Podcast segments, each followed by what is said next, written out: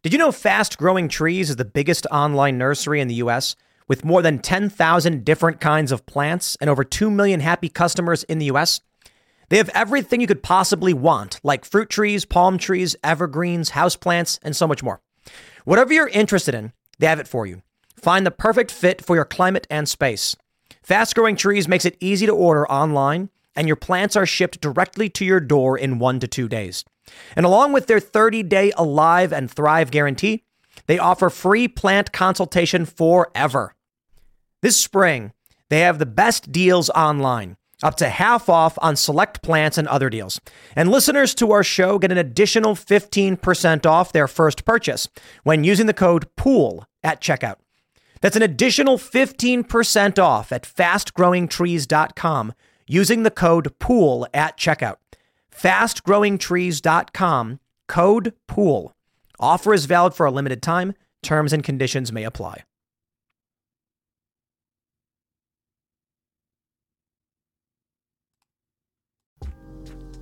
Today is June 23rd, 2022, and our first story. The FBI has raided the home of a former Trump DOJ official over his support for Donald Trump's claims about the 2020 election. The Department of Justice has also gone after several Republicans for similar reasons, even seizing phone data. Regardless of who you think is right or wrong, there is a political civil war at hand, and hopefully it doesn't escalate. In our next story, a major victory for gun owners. The Supreme Court strikes down a New York City gun control provision saying you need a legitimate reason to get a gun permit. They said you can't require a higher burden on people in order for them to keep and bear arms. And the right to bear arms extends outside the home. If you like the show, give us a good review and leave us five stars. Share the show with your friends. Now, let's get into that first story.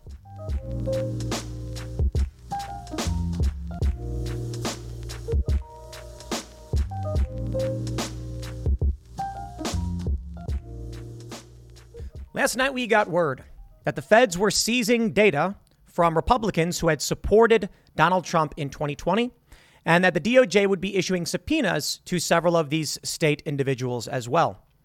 We're now seeing that the feds have raided the home of a Donald Trump era Department of Justice official. Okay. These are really dark times, my friends. This is political civil war. It is escalating to an extreme degree. And we just saw in Texas, the GOP issued a, a statement that they do not view Joe Biden as legitimately elected. I'm not going to sit here and talk to you about who's right or who's wrong. You can make up your mind on that. No, my, my view on this is just let's be real. The country is being gutted and ripped apart. Now, many people on the left, they're publicly saying that we must hold Donald Trump to account for what he did in 2020, that he must be prosecuted for January 6, 2021. But secretly, and passively, many of the more prominent left figures, Democrat establishment figures, point out the goal of what they're doing is just to stop Trump from running again. That's it. That's it. In an op ed for the Washington Post, one individual writes If the reason we're doing this is because we're just trying to stop Trump, there's an easier way to do it. Just pass a resolution through Congress that he can't do it. I think it's fair to say this is not about any crimes committed by Donald Trump. Now, of course, there are many on the left that'll try and claim that. Sorry, I don't believe you. Because what we're seeing flies in the face of what Democrats themselves were saying when Donald Trump threatened to arrest Hillary Clinton. They, oh, it's dangerous. You can't do that. Now they're going for it. They just don't want Donald Trump to win again. Probably because Trump's an outsider, because Trump was a disruptive force, because he wasn't supposed to win. What do they call him? The Pied Piper candidate? They thought Hillary Clinton was going to win. It was her turn, and then she did not. And now, as more people come out and say they support Trump, the more we see the pushback from the establishment, from the intelligence agencies, and the worse things get. A DOJ official for Trump having his home raided. Now, look, if these people committed crimes, well, then so be it. Right now, innocent until proven guilty. We'll see how these things play out. But I've been reading a, quite a bit about the Civil War, and I think history rhymes. For obvious reasons, it's not the same. But I'm seeing more than enough, in my opinion, to suggest we're getting closer and closer to that point. I, I don't even know what note to say. I mean, look, there was some good news today in the Supreme Court struck down some gun control legislation in New York, and the left is losing their mind over it. But all that's really happened now is it's exacerbated the political divide.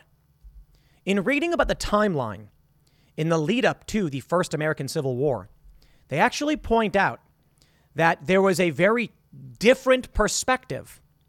The world views of the southern states and the northern states were just so at odds. John Brown's a good example. I mean, by any accounts, the dude killed people. But in the South, they said he was a terrorist. He was murdering people. He was, he was trying to trigger a race war. In the North, he was an abolitionist hero. But the reality is, yeah, John Brown just straight up killed people. It's tough. I mean, slavery was abhorrent, it was evil. And so you had someone who said, nope, not taking it anymore. The left likes to prop up John Brown, thinking that they would be like him. I don't think so. I think the reality is is every faction throughout history, they have their individuals that engage in violence. But when you lose, you're a murderer. When you win, you're a martyr. Well, if you win and then die, I guess, or you die while trying to win. The point is, the North won, and rightly so. But the things the North did in order to win are horrifying. You take a look at Maryland. They arrested 31 members of the, I believe, the state assembly because they supported secession. They just came in and did it. D.C. didn't like the fact that Maryland was a slave state and they'd be surrounded, and they needed a, a passage to guarantee armaments to the north to defend D.C.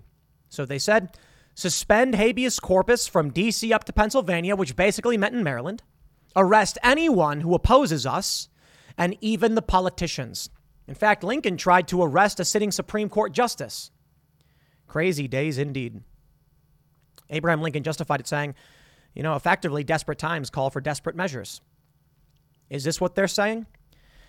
Look, it seems like, in my, and I'll say this in my opinion, they're trying to trigger civil war, because if if they if they what would they be doing differently if it was obvious? If they outright said we want to do this, what would they be doing differently? Let's read the story. Take a look at the escalation. It's getting it's getting crazy. Before we get started, my friends, head over to timcast.com and become a member to help support our work. As a member, you'll get access to exclusive segments from the Timcast IRL podcast Monday through Thursday at 11 p.m. Not family friendly, uncensored. Good conversations, though, often very funny. You'll also be supporting our journalists. We just hired a couple more. We're planning to expand. We're planning on putting together some documentaries, but man, documentaries are very expensive. So we'll have to figure that one out. But with your support, the more people who sign up, we'll be able to do this. We want to do documentaries on gun control on the Federal Reserve.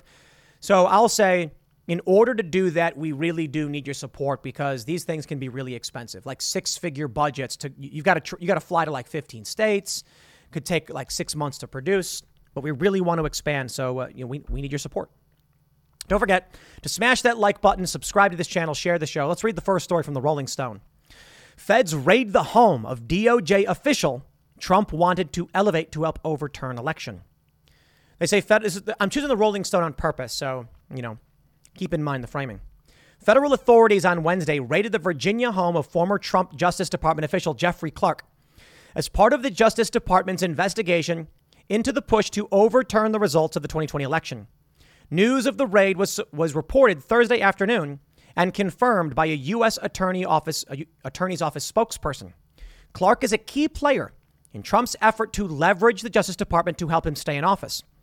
Investigators believe Clark may have used his former position as an attorney, as assistant attorney general for the environment and natural resources to persuade election officials in battleground states to change their state's results in favor of Trump, according to the New York Times. In December 2020, Clark helped draft a letter to Georgia Governor Brian Kemp baselessly claiming that the Justice Department had, had identified significant concerns about election results in Georgia and advised Kemp to create a separate slate of Electoral College electors supporting Donald Trump. All right. I'm not here to argue in favor or against Trump. I think the January 6th narrative is completely political. That's why there's no cross examination and there's, it's, it's non adversarial. But I'll put it this way regardless of what I think, you have one of two scenarios occurring. In one scenario, Donald Trump tried to stage a coup to overturn a legal election to steal power. And Donald Trump is still the dominant force in the GOP and is polling favorably to win in 2024. Trump supporting politicians are still winning. If that is what you believe happened, certainly you must believe we are escalating towards some kind of civil war, no? Or fascist dictatorship. The other scenario Donald Trump did not, uh, uh did not try to stage a coup. And during a contested election period, arguments were being made in the courts, and key officials were suggesting people continue those arguments. And for this, Democrats, the establishment, are using the power of the federal government to destroy and shut down anyone who supported Trump.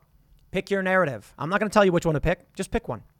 Either way, we are looking at some kind of civil war or takeover of this country, dissolution of its founding values, a very serious constitutional crisis. Rolling Stone continues. Trump allegedly considered naming Clark Attorney General after Bill Barr, uh, uh, after he resigned, acting, uh, uh, acting Attorney General Jeffrey Rosen refused to go along with the big lie. It's a political term. I'm not surprised Rolling Stone's using it.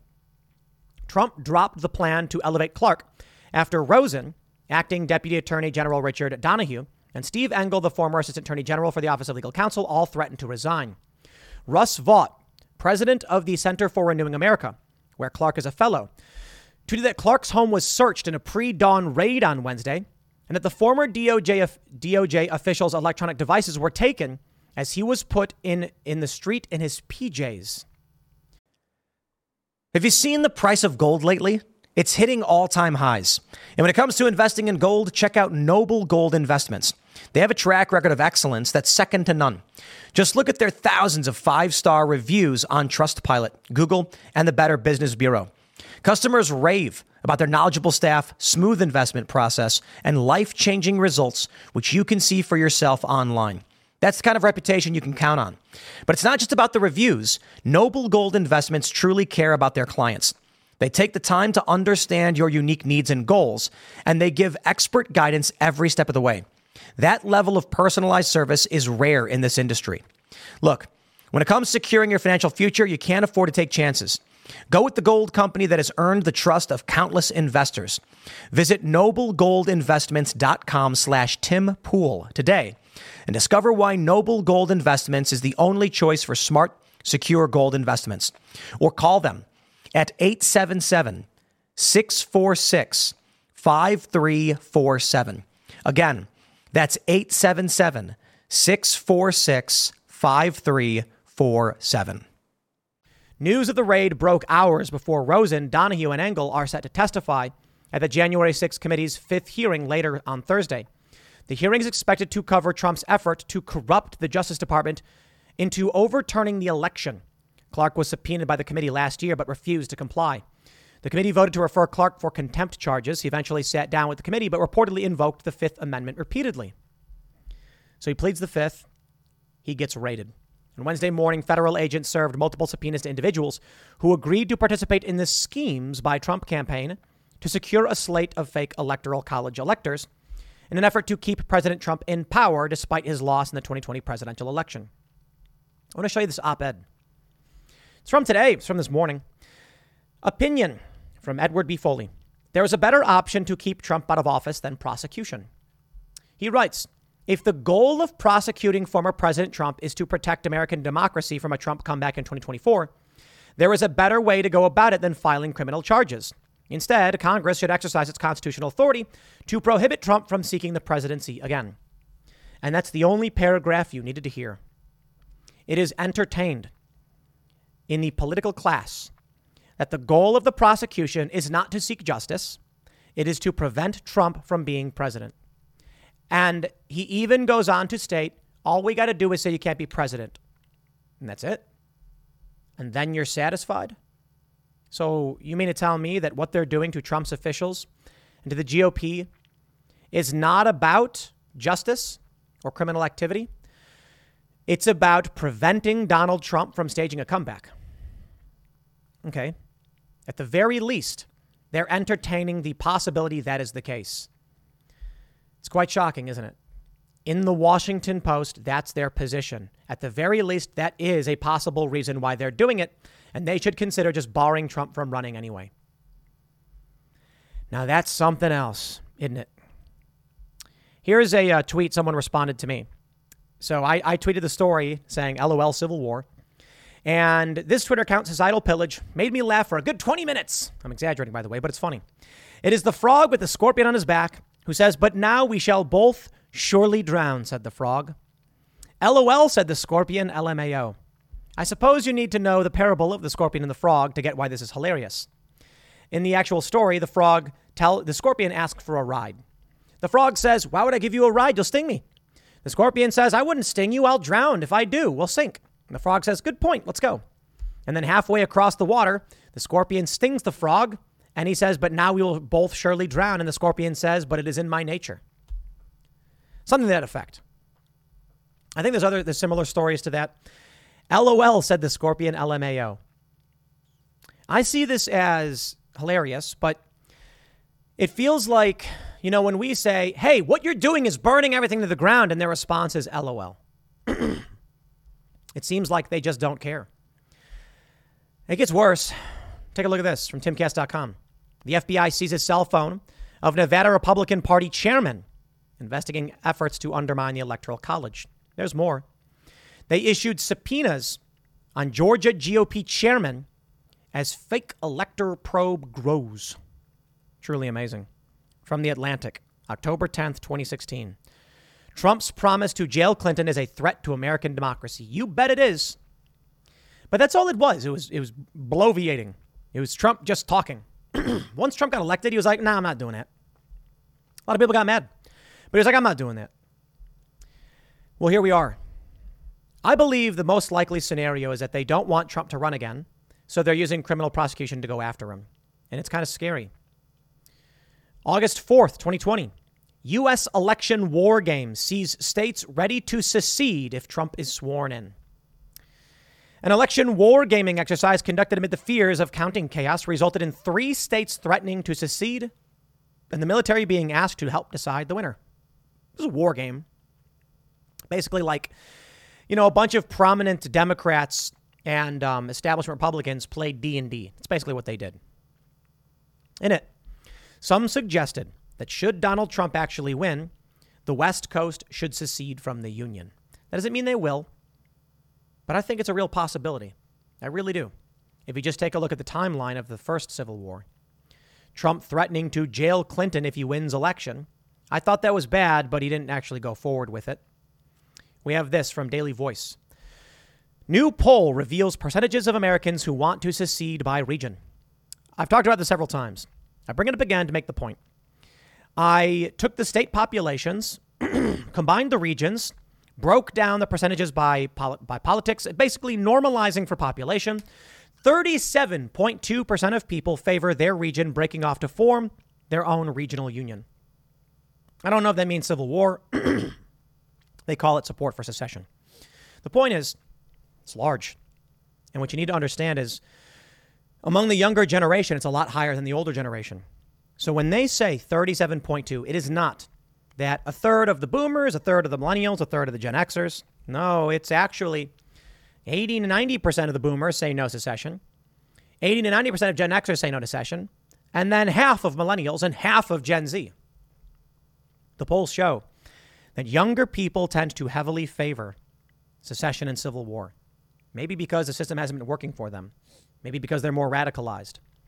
But I bring this up in the context of what's happening with the federal government going after Donald Trump his former staff members, and it's going to get worse. I have to wonder why it's been a year and a half since uh, Trump's been out of office, and they're only now raiding his former officials in the GOP. I think it's weird, isn't it? Maybe it's all political. Here's a, a, an article from Wikipedia. I've been reading the timeline of the uh, the, the Civil War, and uh, a couple of these provisions stood out. I'm not going to read through everything, but they talk about compromise, lawsuits, escalation of violence. John Brown. They say December 2, John Brown is hanged in Charlestown, Virginia, now West Virginia. Across the North, it is treated as a national calamity. Church bells are rung, rallies are held. Brown is seen as a martyr to the cause of ending slavery. In the South, he's seen as a fanatical Yankee abolitionist trying to start a bloody race war, as well as stealing property. Well, they were wrong about their, they, they thought it was their property, but these were people. The reaction in the North to his execution reinforces the Southern fear that more such raids would soon be coming. Secession, for which support had grown steadily since the nullification crisis of 1832 and 33, is believed by Southern leaders to be their only option. History does not repeat itself, but surely it does rhyme. In 2020, the far left rioted across this country, causing billions of dollars in damage and resulting in several dozen people dying. The federal government did, do, did nothing. I mean, some people got charged. Kamala Harris helped support uh, bail, uh, raising bail money to get some of these people out of jail. Joe Biden's staffers directly funded some of this, sending a wave of concern among uh, Republican states and the voting population that powerful special interests will protect those who are overtly committing crimes in the name of their ideology. It's not too dissimilar. John Brown was a violent murderer. It's a tough call. I don't like the violence, but I do like the abolitionist movement. I like the fact that he said, enough, we're ending this very serious evil activity. But I'm not a fan of just going and killing people like he did. I think that's wrong. So it's tough. Yeah, I'm a centrist. How about that? I don't believe that Antifa should be going around and, and smashing things and attacking people for their, for their ideology but they view themselves much the same as John Brown. And in their districts, in their areas, they, they painted Black Lives Matter on the ground. They stole taxpayer funds to do it. The police in New York City protected this. It's alarming. What do you do? It doesn't matter whether you support or oppose BLM. That's not the point I'm making. The point I'm making is there is a growing sentiment among a large group of people that they're correct and justified in doing what they do, and another faction that they're not. And that's all that matters the growing escalation. I have uh, this uh, Wikipedia article. This is the uh, control of Republican legislatures. Uh, uh, this is control of states by uh, party. 30 states are Republican, 17 are Democrat. 34 states are needed for a convention of states that will dramatically change things. In the timeline of events, one of the most important points they bring up is that Democrats controlled the legislatures of the states that would eventually go on to become the Confederacy. So we are seeing similarities, and there's a lot more. There's a lot of similarities and um, worrying parallels. It doesn't mean we're guaranteed to enter a civil war. I'm just looking at history, and maybe it's wrong. Maybe maybe it doesn't add up. I said earlier today, maybe what happens is despotic government and you just end up with an empirical type government with a violation of your rights and people being locked up for dissenting. You know, it happened in uh, 1861. I take you back in time, my friends. May 27th, 1861, President Lincoln's suspension of habeas corpus is challenged. So basically, in April, Lincoln suspended the writ of habeas corpus between Washington, D.C. and Philadelphia to give military authorities the power to silence dissenters and rebels.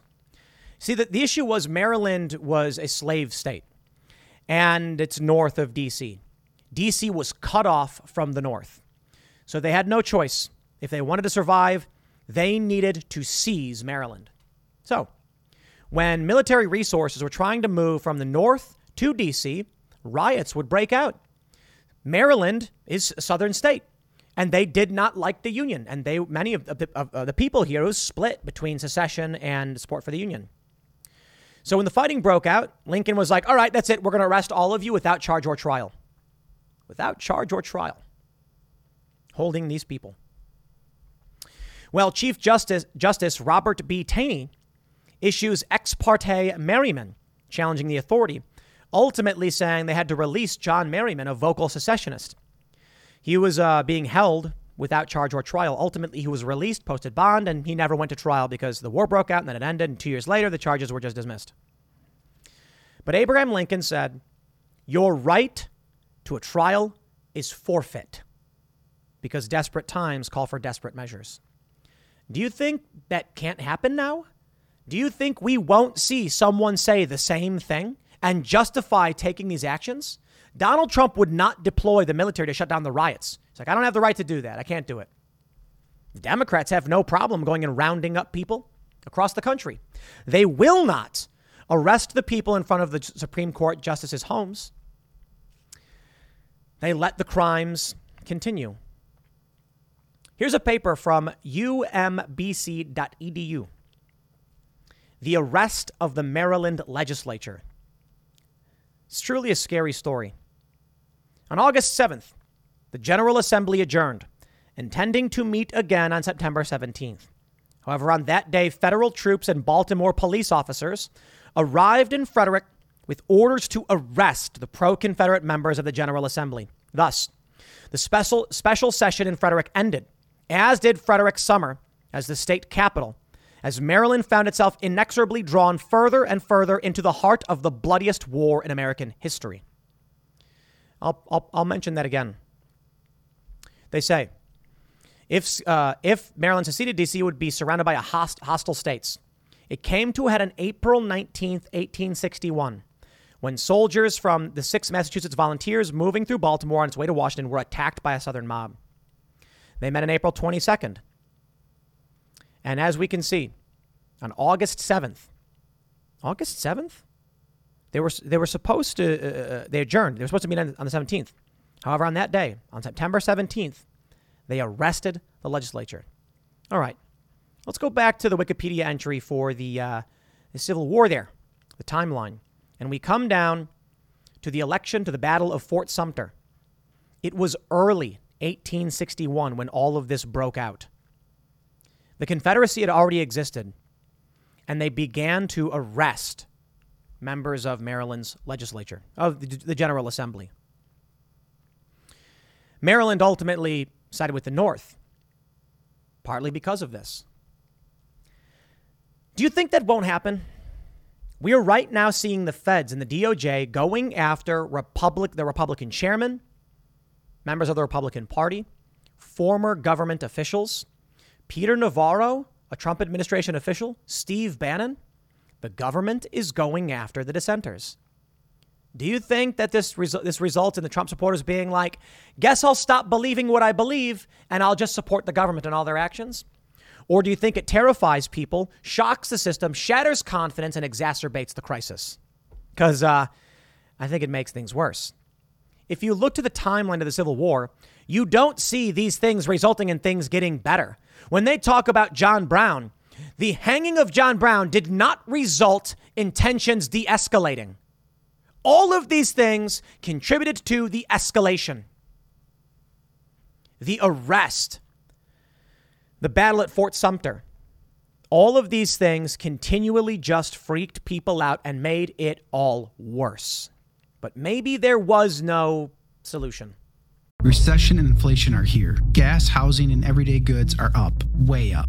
And you want to be ready for any situation. So, what would you do if there's no food on the shelf? ARC Heirloom Seeds are here to help. Did you know 99% of seeds sold today can't reproduce? With Heirloom Seeds, you only have to plant once, then you can grow year after year, giving you and your family stability and security because things are getting crazy out there. Our all in one seed kit provides everything you need to grow your own food. This premium seed kit has over 65 varieties, 50,000 seeds in stores for 15 years. You'll also get our exclusive seed guide to make growing a no brainer. ARC Seed Kits is a family owned and operated business and the most trusted name in the nation for over 15 years. Our mandate is to get heirloom seeds into every home in America. Go to arcseedkits.com today and get free shipping by entering promo code podcast. That's arcseedkits.com, promo code podcast. Get your seeds, get prepared, get growing. arcseedkits.com.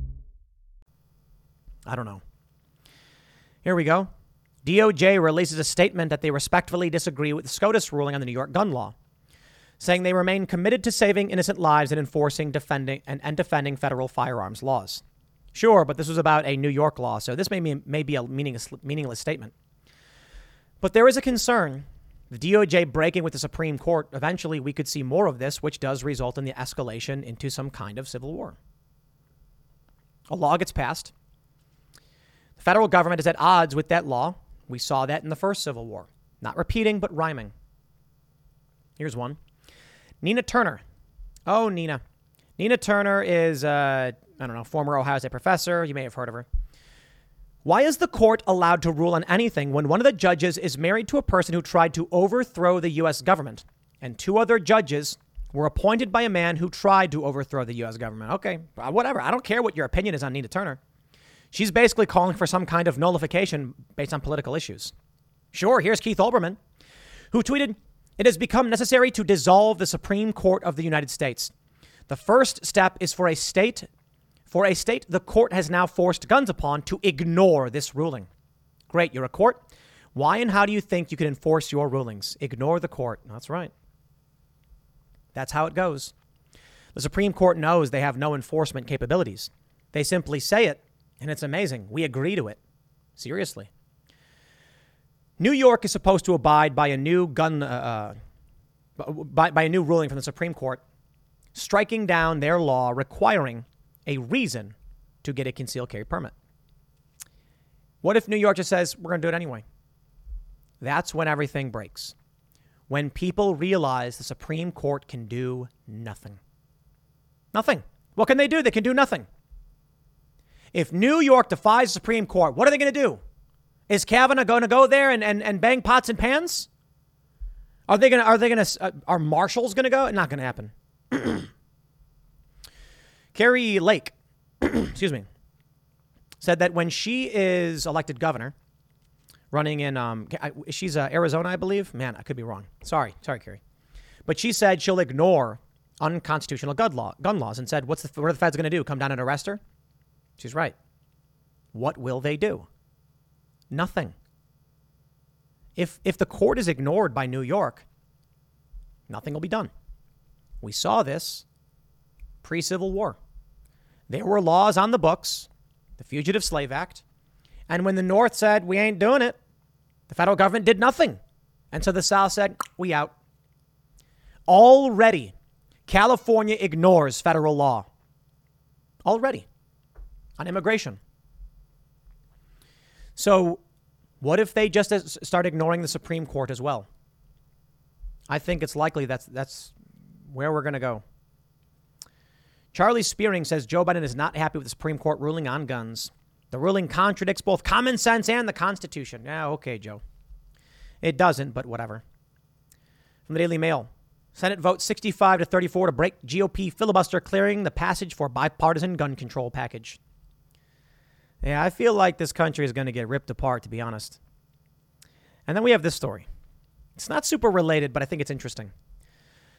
Trust linked to Bill Gates is asked by North Dakota AG to explain how it got 2,000 acres of land worth $13.5 million near Canadian border when the state law puts limits on who can own ranches. This one's not really related, but I did think it was interesting just to bring up. Something's happening. We had Dennis Prager on the show last week, and um, he's I, I, believe Dennis is 74. I'm 36, so uh, not even not he's he's more than twice my age. I ask the older guests we have, have you ever seen it this bad? And they say no. They say no. People like to point out the Weather Underground, they were fringe. They were fringe. Yeah, they were bad. They were crazy, but they were fringe. Right now, we have Antifa. They went out and engaged in some of the worst riots. These far leftists are in violation of the law. The AG won't go after them. But the feds are raiding Republicans. A Republican's going to sit back and be like, guess I'll go to jail. Well, that's, that's where you're going. I don't know what's going to happen in 2023 or 2024. It's possible that with the red wave, Republicans win, but what are they going to do? They're going to do nothing. They're going to sit on their hands. Maybe uh, you get the Senate, you get the House, you get the presidency. Maybe Trump wins again, and then all this shuts down. But I don't see it. I see Joe Biden as Buchanan. Funny thing is, Buchanan was pro slavery. Joe Biden is probably on the losing side of history. He wasn't voted in. He was, he was voted in, I should say, he was voted in through hatred of Trump, not through support for his plans. So he's not popular enough to beat Trump. Not again, especially with gas prices and the economy. If Trump wins this time, I believe before Trump even gets in, Democrats are going to lose their minds and they are going to take very irrational actions. I wonder if the feds will go after Trump long before he even has a chance. The Southern District of New York will go after Trump before he even gets a chance. What do you do? One possibility, I suppose, Ron DeSantis ends up being the one to win and then issues a pardon on Trump. Shuts it all down. I like Ron DeSantis, and I think he's a rising star in politics, and he may actually be the candidate. But the Democrats know they can't run against him and win. They'll lose. He's too, too popular. He may be worse than Trump in a lot of ways because he's got the plan but not the problems. So it's hard to know exactly what they'll do. Maybe they want Donald Trump to run, but they want to make him look really, really bad. So they go after his underlings, they go after the GOP, let Trump win, and then try and defeat him that way. But I don't think they can beat him. In which case, their only option is criminal prosecution. Well, I suppose Washington Post says they can try and disqualify him. That's not been working. If they do disqualify him, they get Ron DeSantis. So it's hard to know exactly how things will play out. Wish I was psychic, but I'm not. It just looks to me every single day when you see this stuff, we're escalating towards civil war. If I were to tell you, I know I, know I do this a similar analogy, but again, if I were to go back to 2018 and said, mark my words, in four years, the federal government under the Democrats will be arresting Republicans, you'd say, that's insane. In fact, many pundits said it. They said they will start going after Republicans. They have. Peter Navarro was shackled. It's remarkable, isn't it? People didn't believe it. Here we go. I'll leave it there. Next segment's coming up tonight at 8 p.m. over at youtube.com slash timcastirl. Thanks for hanging out, and I'll see you all then.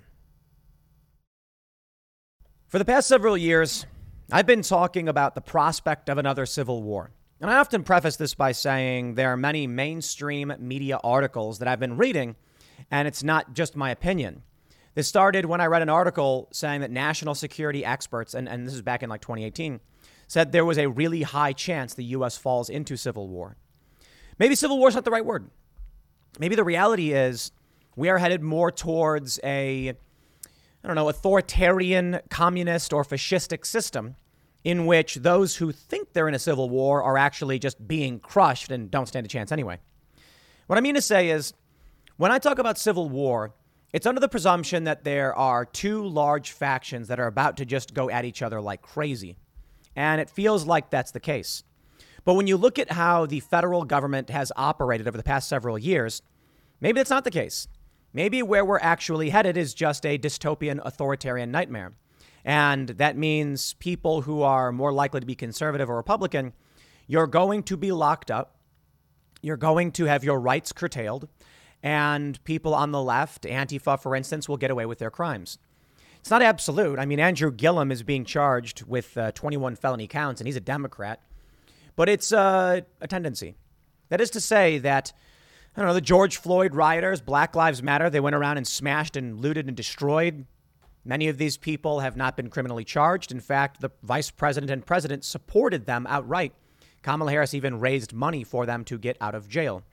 Then you have the January 6 rioters, and you have, more importantly, the January 6 Magamimas, as people call them, who sort of just wandered into the building and the cops opened the door. Police opened the door, let these people in, and then these people were charged with very serious crimes, raided by the FBI. One man so far has been acquitted because you know, the police fanned him in. I want to talk to you about this story from 8 News Now. I team sources FBI seizes Nevada GOP chairman's phone as part of fake elector investigation. This is where things are currently going. That is, to, uh, that is, federal law enforcement is being weaponized against people who oppose the establishment. Was there a scheme to trick the Electoral College? No. You see, what happens is, and this has happened historically, when there is a contested election, uh, for the president particularly, you end up with people, uh, the, the electors of one party, sending in their votes just in case. It's actually happened before. It happened with uh, Hawaii. Nixon won, but Hawaii Democrat electors sent in their votes anyway. And then a court ruling happened. They decided to count the Democrat votes instead. It didn't really change all that much. But even Nixon himself, who was the vice president at the time, said, we're going to choose to count these unofficial electors, which is crazy, isn't it? To, quite literally, there was a certified slate of electors coming from Hawaii, and the vice president chose to ignore them, and he chose to accept the unofficial. I'll pull that up for you in a second to make sure I get all the facts straight. But now we have this narrative coming from January 6th. Look at this one CNN.com. DOJ subpoenas Georgia Republican Party chairman as it expands Trump fake elector probe. I mean, this is just crazy. From 8 News Now again. Nevada Republicans sent National Archives fake electoral certificates saying Trump won the election. But this is not the first time something like this has happened, and they weren't called fake. They were just called the alternate slate. I made a video when this was going on, and you can see the narrative building was already happening. I titled the video, Republican Electors Cast Vote for Donald Trump. I got flagged on Facebook for fake news. And the organization said, they're not electors, Tim. And then I said, This is the Republican slate, right? And they're like, Yes. And I'm like, And they cast a vote, right? Well, yeah, but it's not a real vote. Did I say it was? In fact, in the first 30 seconds of the video, I said, This is not the certified slate of electors. It's the Republican slate, and they're casting a symbolic vote anyway. And this has happened before in the case of Hawaii. And then they removed the fact check. But you see, they were already building up to the narrative. This in my opinion, is one of the most shocking and one of the most terrifying escalations in the ongoing culture war conflict. I'm telling you, man, this is absolute breakdown. This is the FBI just basically saying we will crush the GOP. This is Civil War level stuff. You know, we, we did a members only segment at timcast.com. If you want if you want to support our work, go to timcast.com, become a member. We talked about Stephen Colbert and how his staff engaged in insurrection. And I mean that somewhat facetiously, right? His staffers were trespassing in the Longworth House building after being told to leave, and they were criminally charged. I said, The story seems silly, but it's actually one of the most dramatic escalations in the civil conflict that we're in. You know, we're frogs in a pot, as the saying goes. The, the water is cool and the frogs are in the pot, but it slowly starts coming to a boil, and you don't realize how hot it's getting. In reality, uh, frogs would jump out of the pot. I was reading about this. It's not true. But you get the, the, the metaphor. As the temperature slowly rises, you don't realize how hot it's getting.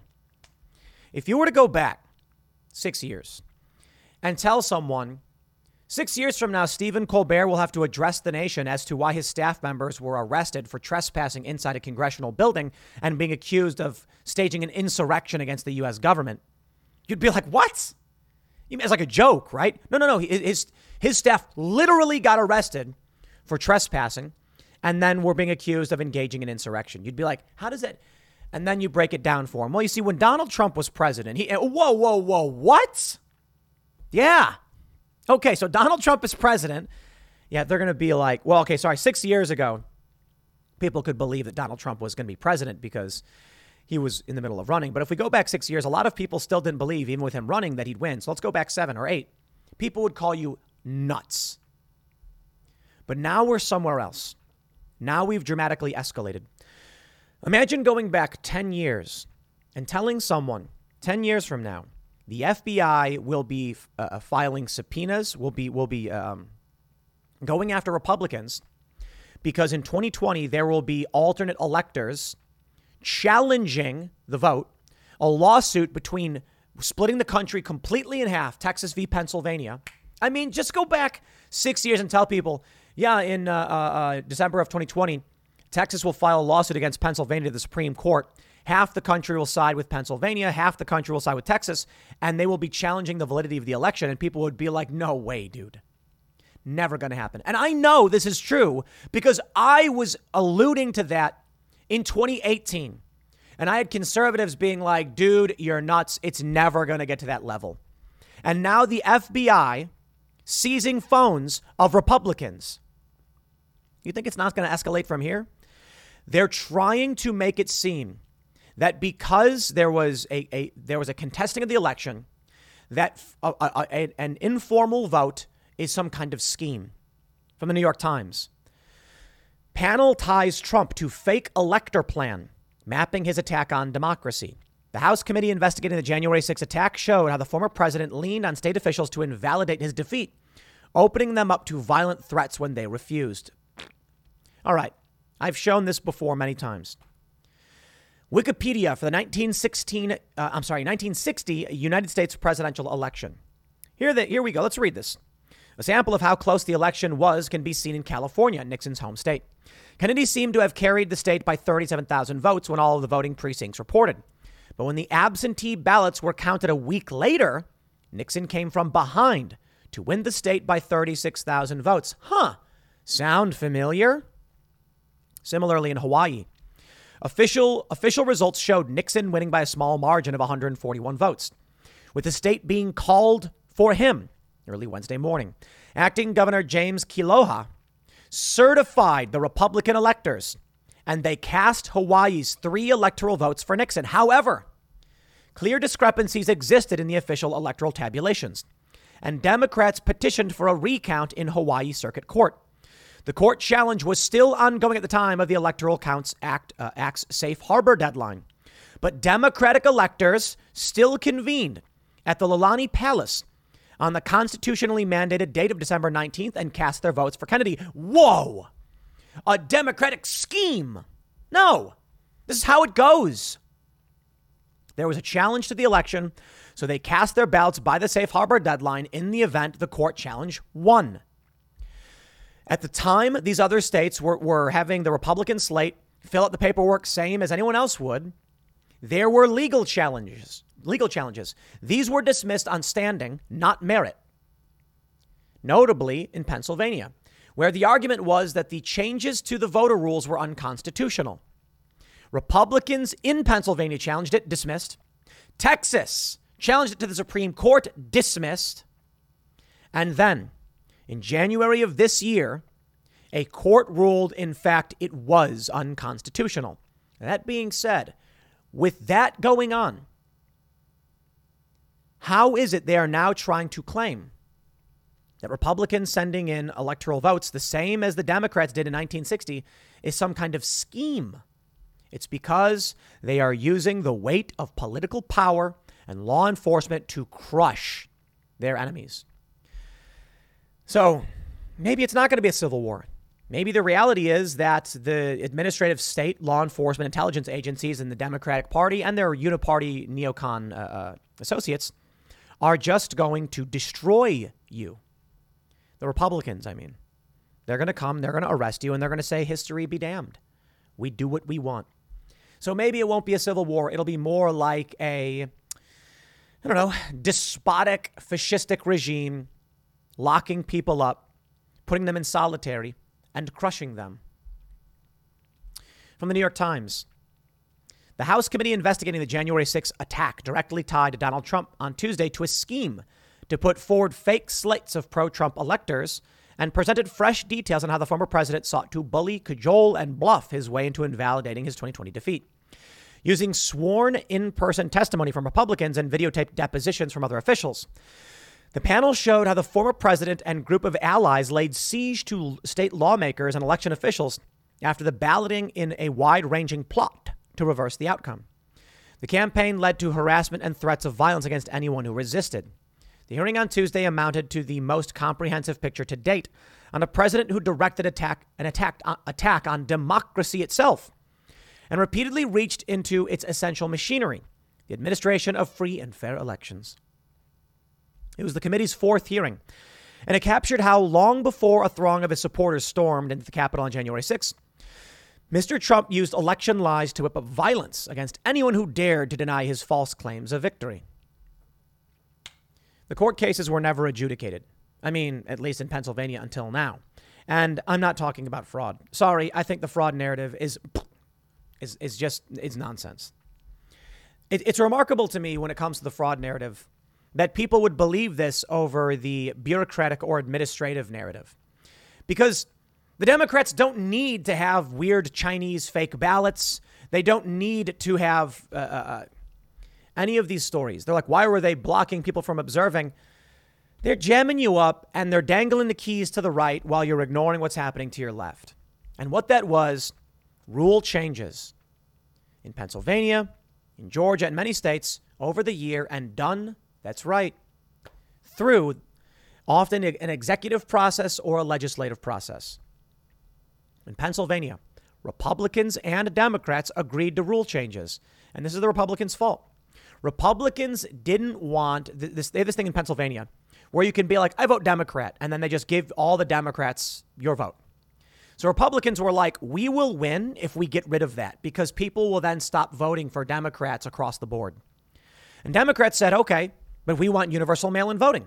And Republicans were like, okay, because they did not see how universal mail in voting would hurt them because they're dumb. They did this in violation of the Constitution. In my opinion, it was not a scheme to stop Donald Trump for the most part. It was a huge error on the part of the Republicans. Yes, many of the Republicans didn't like Donald Trump. That's true. But they genuinely thought it was going to help them. At least that's how I see it. It was then in October that Republicans were like, wait a minute, this is bad. Different Republicans. And they sued. And the courts were like, nope, too late. Sorry. Standing. That's why it was dismissed. A lower court said, you'll probably win on the merits. You can't, they can't have this law. The election went forward. And then this year, a lower court said, or uh, uh, uh not, I shouldn't say lower court, like a mid level court, was like, yep, this was unconstitutional. And it's kind of amazing. It's like, okay, what does that mean then? Unconstitutional rule changes, so Texas lawsuits uh, should have been heard? Yeah, there are very serious problems that need to be addressed. Right now, the law is being upheld pending a further court case. So we'll see.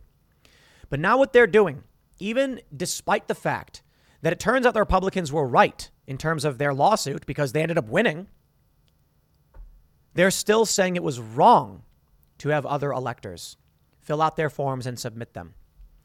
Again, I send it right back to, ni- to 1960. Nixon took those Democratic votes. They say the recount completed before Christmas resulted in Kennedy being declared the winner. On December 30th, the circuit court ruled that Hawaii's three electoral votes should go to Kennedy. It was decided that a new certificate was necessary with only two days remaining before Congress. And to certify the Electoral College votes, a letter to Congress saying a certificate was on the way was rushed out by registered air mail. Both Democrat and Republican electors, electoral votes from Hawaii were presented for counting. Wait a minute. Both slates were presented for counting? And Nixon chose. As the vice president, which one was legitimate? That's crazy to me. So let's look at it this way.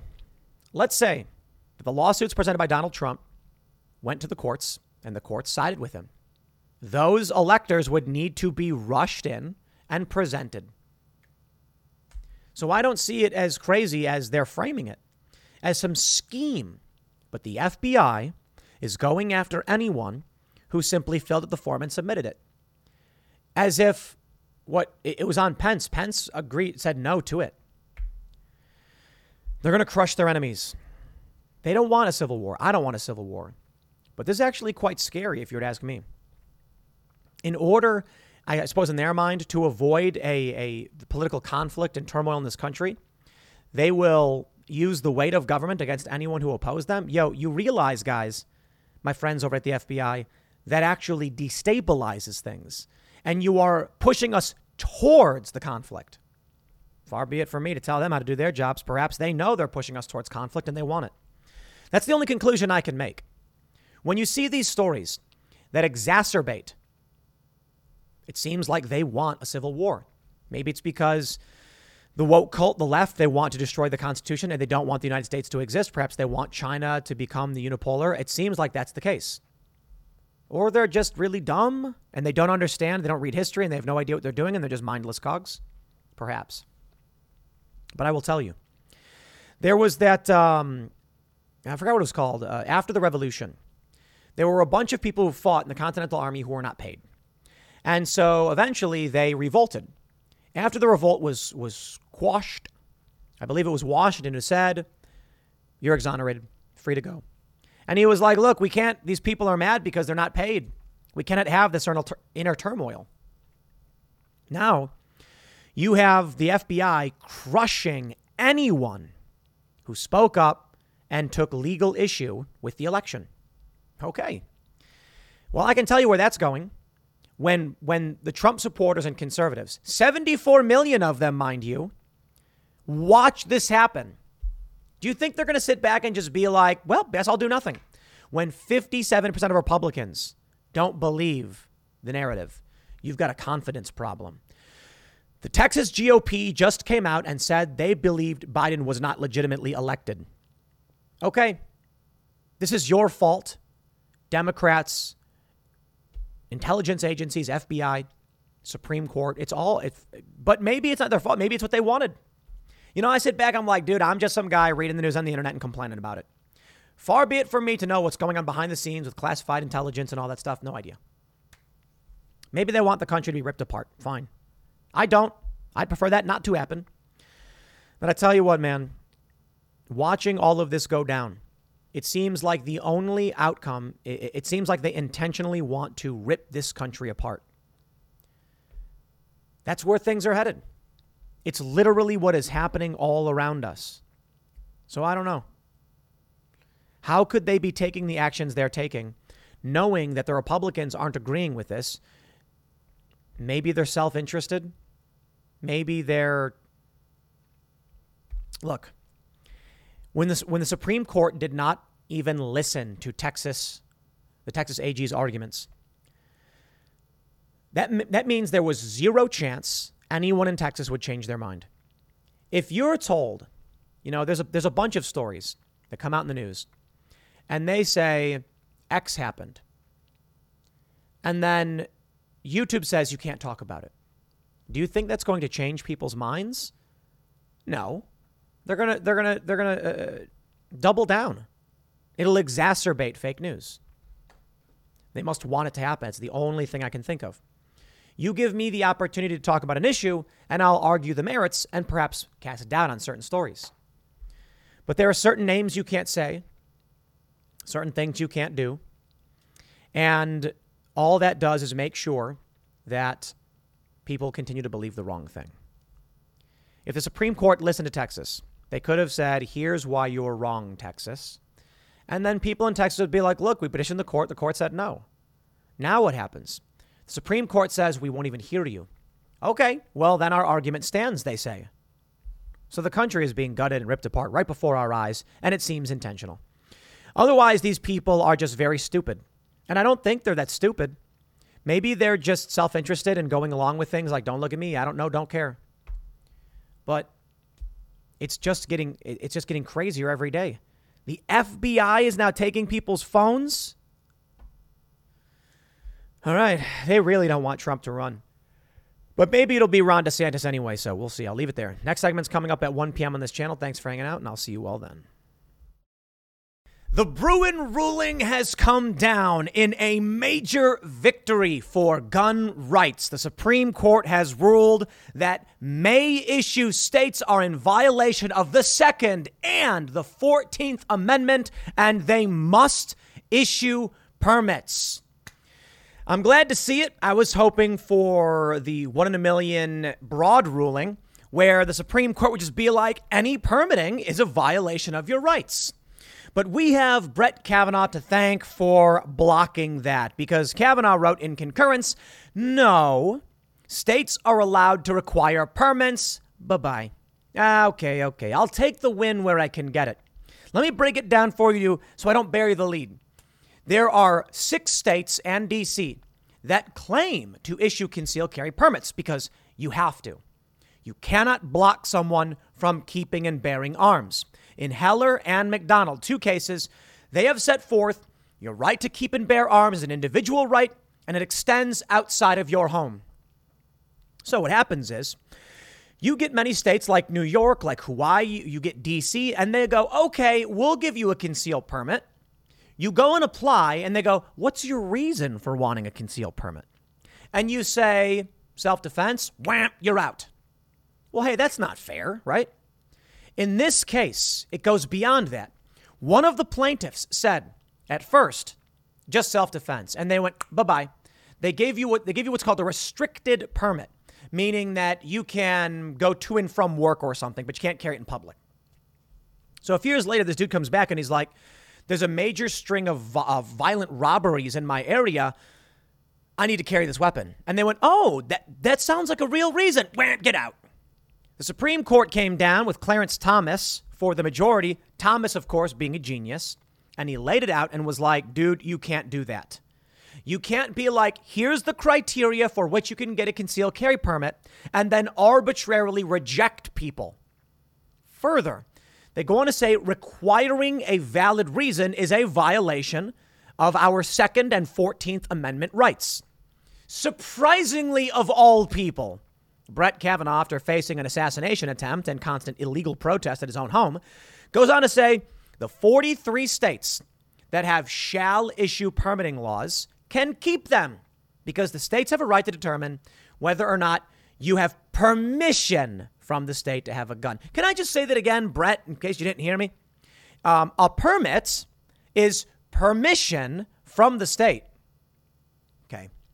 Well, Brett is of the opinion that you need permission, that they can't infringe upon your right to have one, but they can require permission. how does that make sense? The right to keep and bear arms exists. It is of the people. Clarence Thomas clearly says it, but again, I will take what I can get because this is a victory. This means very likely in Maryland, ha, you got to issue these permits. Now, in Maryland, it's it's so ridiculous and in DC it's so ridiculous that people don't even make it to this point. It just it takes too long, so many people just give up on trying to get their permits. They're infringing on your right. Here's the story. And then, my friends, we must venture forward to the beautiful land of Twitter because we will bask in the liberal tears falsely framing what's going on, lying to people about what the Supreme Court ruling means, because this is what they do. And then we'll gloat. Town Hall. Supreme Court announces massive Second Amendment ruling. The Supreme Court on Thursday handed down its opinion in a landmark Second Amendment case, the biggest win for gun rights since the court's Heller ruling, holding that New York's proper cause requirement violates the 14th Amendment by preventing law abiding citizens with ordinary self defense needs from exercising their Second Amendment right to keep and bear arms in public for self defense. Clarence Thomas, you're a genius. Such a big fan.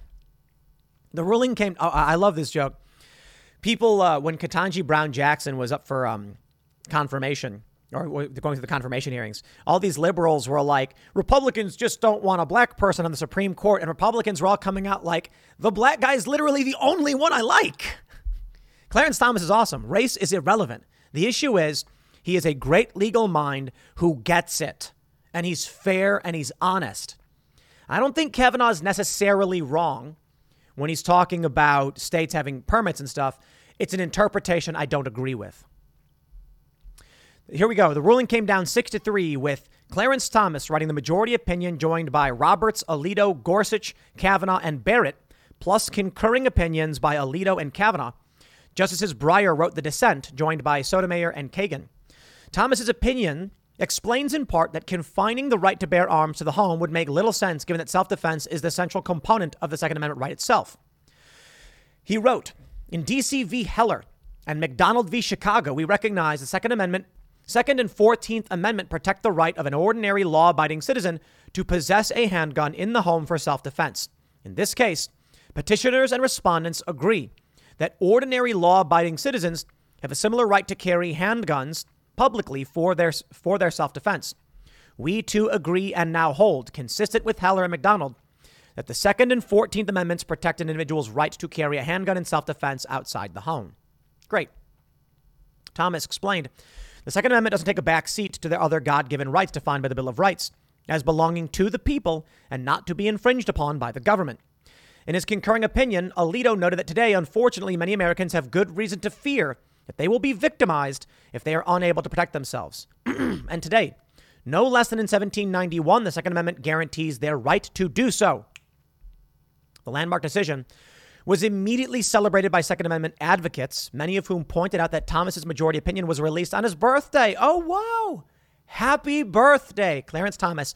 You know, it's not often that on someone's birthday they give you a present, but talk about a good guy. Wow. You know, you know, it's his birthday and he's bestowing this gift upon us. Thank you, good sir. Within moments, though, The usual leftist pundits, eh, I got to stop you right there. Leftists like guns, town hall. It's the liberals that don't. Not all leftists, mind you. Leftist pundits on CNN and elsewhere were quick to beclown themselves by ignoring what the ruling actually says and launching into nonsense. CNN's greatest legal mind, Lubin Toobin, is a prime example. Okay, let's hear what he has to you say. You know, we know that in the United States, uh, you have the right under the First Amendment to say pretty much anything anywhere because we have freedom of speech in the United States. What the conservatives on the Supreme Court are saying is we want the Second Amendment to be a first class right like the First Amendment. Yeah. And we want to be able to carry guns anywhere, anytime, without any sort of regulation by the government. Without. Uh, I, I got to stop you right there. That is an outright lie by Toobin. In this tweet from Rick Hasen, he says, from a very quick look, the most important three pages in the gun case, Bruen, is Kavanaugh's three page concurrence. It seeks to limit the reach of the majority and reaffirms limits on gun rights in 43 states. Don't play these games, Toobin. The corporate press lies. You know they lie. Background checks without restrictions on where you can take a weapon, without restrictions on how you can carry a weapon. Wrong. Now, they haven't gone that far yet. Oh. But um, they are clearly moving in that direction. And, Good. you know, we can't separate this issue from what's going on in the world, where, um, you know, we have a tremendous problem with gun violence in this country. We have mass shootings. We have 18 year olds with accesses. Yeah, Alito actually addressed the gun shooting thing, and he was like, I think it was Alito. He goes, The state in question is New York, which restricts access. The shooting in question that you're bringing up took place in New York. How did this gun law do anything to stop it? Yeah, yeah, yeah, blah, blah, blah. So this is, this is great. I'll, I'll add this. Ladies and gentlemen, um, I was right. And all of those whiny liberals can cry about it. The Second Amendment protects your right to own nukes. Don't take my word for it. I give you this passage from the actual uh, ruling. Maybe I should not zoom in because it's easier to read if I don't.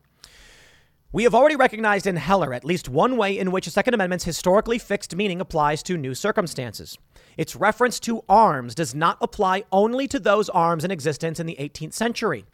Just as the First Amendment protects modern forms of communications and the Fourth Amendment applies to modern forms of search, the Second Amendment extends prima facie, facie, how do you pronounce it, to all instruments that constitute bearable arms even those that were not in existence at the time of the founding. Thus, even though the Second Amendment's definition of arms is fixed according to its historical understanding, that general definition covers modern instruments that facilitate armed self defense. Now, I know, I know. Maybe I'm being a little bit hyperbolic. Can you bear a nuclear weapon? Hmm? Is a nuclear weapon used for self defense? Uh, I'm going to go ahead and make the argument you can bear it, and it is used for self defense. But maybe that's not what Thomas is trying to say. Tactical nukes are not that big. Is a crew served weapon a bearable arm? I'd say yes, it is. Cannons were considered protected. Cannons cannot be carried. Bear does not mean to hold, means to be in control of and possess. And self defense? Well, yeah. I mean, a 50, uh, you know, a 50 caliber belt fed turret, butterfly trigger or whatever on the top of a building in a military base or whatever, that's self defense, right? And can a person bear that weapon? Yes, they can be on it, holding it in full control of bearing that weapon. That's how I see it. I said, okay, but more realistically, if the legal argument is what you can bear, then light machine guns, bazookas, and etc. are all protected. So, um, you'll love to see it. Now let's cruise on through. What do we got here? Alito. We already read this one, but I have it from Tom, Tom Fitton just to reiterate, saying people are concerned about their safety these days. I want to show you this map here I got from uh, Wikipedia. And this map shows the current gun laws in the United States. The green states are the good guys. The green states are constitutional carry, of which there are 25. You can see that New Hampshire and Vermont are constitutional carry. Vermont doesn't even have permits. They're like, have a gun. Yeah, okay, Bernie. You got Maine. Look at this. You got Ohio. You got Iowa. You got the Dakotas, you got Wyoming, Idaho, you got my great state, West Virginia. Now, if you look over to uh, uh, the right of West Virginia, you get Maryland, and that state is not green, it is yellow. Yellow is may issue. Oh. New Jersey, New York, and Long Island, Well, those are red. It says no issue in practice. Hawaii, no issue in practice. Well, what does that mean? Okay. The blue states are shall issue states, meaning if you apply, they have to give it to you. There's the criteria. You meet the criteria. Here you go. The green states, you don't need one. In West Virginia, you can walk into a gun store, you give them your ID, you fill out the background check, you buy the weapon, you get the holster, you put it in your waistband, you walk out, you're all good. That's constitutional carry. Texas is. Florida is moving into, moving towards constitutional carry as well, empowering the people to defend themselves. But in parts of New York, most of it, it is no issue. They say they, they say it's may issue, but here's what happens. In New York City mostly, and in other cities, you'll apply and they'll be like, what's your reason? And you'll say, someone tried to kill me. Too bad you're not rich, you're not famous. In Maryland and New Jersey, it's the same way. When I was trying to get a gun in New Jersey, first of all, they lied to me left and right. Here's how you do it, here's how you do it. It was nuts. Finally, I was able to get my permits and everything, and it took like two months. So, in New Jersey, I was told I need a legitimate reason. And I was told that for the most part, they won't give you one. If you do uh, work and you're like an armored truck, per, you know, driver or whatever, they'll give you a work permit. We have, uh, uh, there are many people I know, they're allowed to carry to and from work because you can't really get one in Maryland. That's done now. Now they have to give it. But you still got to get a permit, you got to take a class, you got to file paperwork, you got to pay. Not all perfect. But they're now going to be blue. They are going to be shall issue states. Thank you, Supreme Court. All right. Let's see how the left is handling this. The liberal tears. Mark Joseph Stern with a bold faced lie. Before today, about 83 million people, one in, four, one in every four Americans, lived in a state that strictly limited concealed carry to those who had a heightened need for self defense. Now, zero people live in such a state. Wrong. You're a liar, sir. The plaintiff, I believe it was Koch. There's two plaintiffs here. Uh, the, the plaintiff, Koch, applied saying, There's violence and robberies in my area. I need to protect myself. I have a heightened need for self defense because of the string of crime. And they said, Too effing bad. So, no. The issue was they were claiming, Here's the boxes to check off to get the gun. And when you did, they would go, Man, we're not going to give you one anyway, and crumple it up and throw it in the garbage. He says Thomas's opinion for the court suggests that judges may not consider empirical evidence about the dangers posed by firearms when evaluating gun control laws. They may only ask whether a modern regulation has some analog that is rooted in American history. Yeah, that's called being right. All right, we got more. Neil Katyal this verified Twitter user with 14,000 retweets says, Going to be very weird if Supreme Court ends a constitutional right to obtain an abortion next week, saying it should be left to the states to decide, right after it just imposed a constitutional right to concealed carry of firearms, saying it cannot be left to the states to decide. It's almost like one's an amendment and one's not. More importantly, the Supreme Court did not say there was a constitutional right to, they're, they're not ruling on your right to bear arms. They're saying that is already in the Constitution. What they're saying is, yo, stop arbitrarily denying people and lying about it. Kavanaugh explicitly states you can set the ground rules. The states do get to decide. Lies. Nothing but lies. Uh oh. It's Governor Kathy Hochul of New York. It is outrageous that in a moment of national reckoning on gun violence, the Supreme Court has recklessly struck down a New York law that limits those who can carry concealed weapons. You mean bans people from carrying it? In response to this ruling, we are closely reviewing our options, including calling a special session of the legislature. Just as we swiftly passed nation leading gun reform legislation, I will continue to do everything in my power to keep New Yorkers safe from gun violence. We've got journalist Kate Brannon who says, I invite the judges who wrote today's opinion to come up to New York City and ride the subway in a world where concealed carry is allowed. My response is, is it because the criminals who want to kill people will now apply for a permit? I'm sorry. Do you think the people that are intent on hiding a gun to kill you with are telling the government they have them? Dude, please just think for two seconds. And then we have Timcast's good friend, Chris Hayes. He says, I'm sorry. But the idea that the Constitution requires universal concealed carry is plainly insane.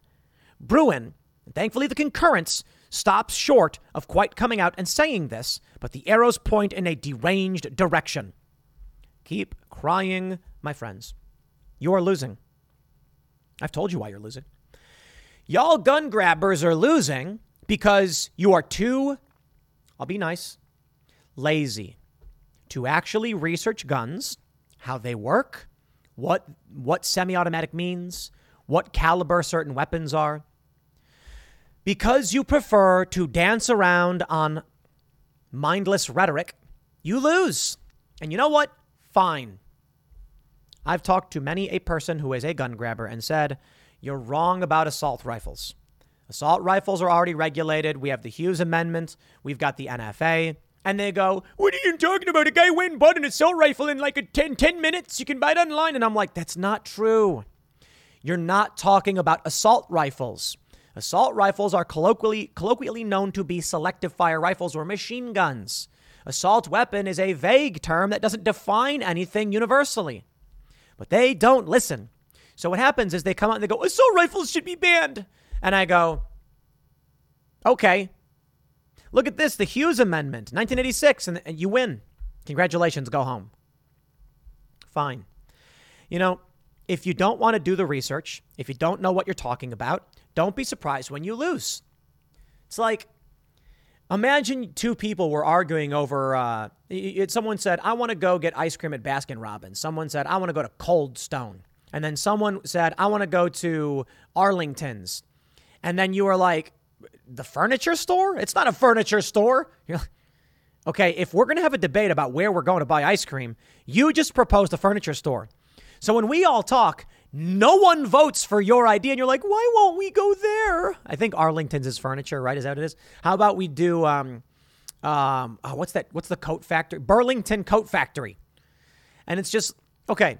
If ten people are going to vote on where they're going to get ice cream, and you're like, I want to go to Sweet Frog. Okay, well, all right, it's a yogurt place. You're a little off, but uh, that works. And someone else says Burlington Coat Factory, and you're like, bro, that's that's there's no ice cream there. And then you're just like, it's insane that we would not go to Burlington. And then you do. And there's no ice cream there. You wonder why it is no one's going to vote for your dumb ideas because they make no sense. You reap what you sow. So, you know what? I'm not going to cry about it. If these people don't want to do their homework, so be it. You will keep losing. Fine. But I'd like to give a special shout out to Brett Kavanaugh. Brett, what a dick. He, he said quite explicitly First, the court's decision does not prohibit states from imposing licensing requirements for carrying a handgun for self defense. In particular, the court's decision does not affect the existence of licensing regimes known as shall issue regimes that are employed in 43 states. The court's decision addresses only the unusual discretionary licensing regimes known as may issue regimes. All right, all right, I'll take what I can get. New Jersey, New York, Hawaii, D.C., Maryland, parts of California. Y'all are now shall issue. So that's good news. Maybe I can now uh, uh, apply in the uh, Maryland. But here's what we're doing Maryland's trash. Maryland hates business. They beat you over the head if you run a business. They, they, they, they are terrible. So we're leaving. We're going to West Virginia. Now, we're building our new headquarters in West Virginia. You know, I, I actually live in, I don't live in Maryland, I, I, I live in West Virginia. But we're doing construction, so it's a bit mm, murky. But um, once the construction's done, we'll have the new HQ set up. It's going to be absolutely fantastic. We'll have a small uh, recording stuff still going on at the castle in Maryland. But uh, I learned my lesson. It was a mistake coming here. It was. And it's sad. We went over, uh, I, won't get into the nitty gritty, but it was a bad idea to set up in, in West Virginia. It was just better property. It's, it's, basically why we did it. We found the place where we can use it. So now we're getting set up in, uh, you can see I'm already, over the past couple weeks, been in an entirely new place because we're getting set up uh, with our new headquarters. Changes are coming. And uh, hopefully, within the next two or three months, we will have the new West Virginia headquarters set up. And we will be saying goodbye to these awful states that hate business and hate your rights. However, I want to give a shout out to Shelley Moore Capito, the Republican senator from West Virginia, who just sold us out voting in favor of this provisionary gun control bill. It's not in effect yet, but mark my words, man. I will unleash political rhetoric. If this goes through and she, and she supports it, I'm already mad about it. These people think they can trample all over you. They think you won't notice and you won't care. Shout out to the Republican senator who deserves to be deserves to be recalled, but you can't recall a senator. Come 2026, I will not have forgotten. And I'm not someone who's going to do something dumb like make a commercial where it's like, Shelley Moore Capito voted for gun control. That's dumb. No, I'm going to do more fun stuff, like opening a restaurant called Shelley Moore Capito is Trash, or starting a porta potty business that uh, rents porta potties to local uh, uh, local festivals, and we call them Shelley boxes. That's what I'm going to do. Because I'm tired of playing these games. I'm tired of people getting crapped all over by the establishment elites. And then all they do is they're like, I'm going to keep complaining. Eh, psh, that, that didn't work. They keep doing it. No, it's about, it's about sending a message. It's about saying, I'm just going to rag on you. And it will be my, it's not going to be political. You can do what you want. I'm just going to call you trash every opportunity I get. Now, I don't want to be too harsh. Because if Shelley Moore Capito comes out and apologizes and says it was a bad idea and I made a mistake, I will accept that apology.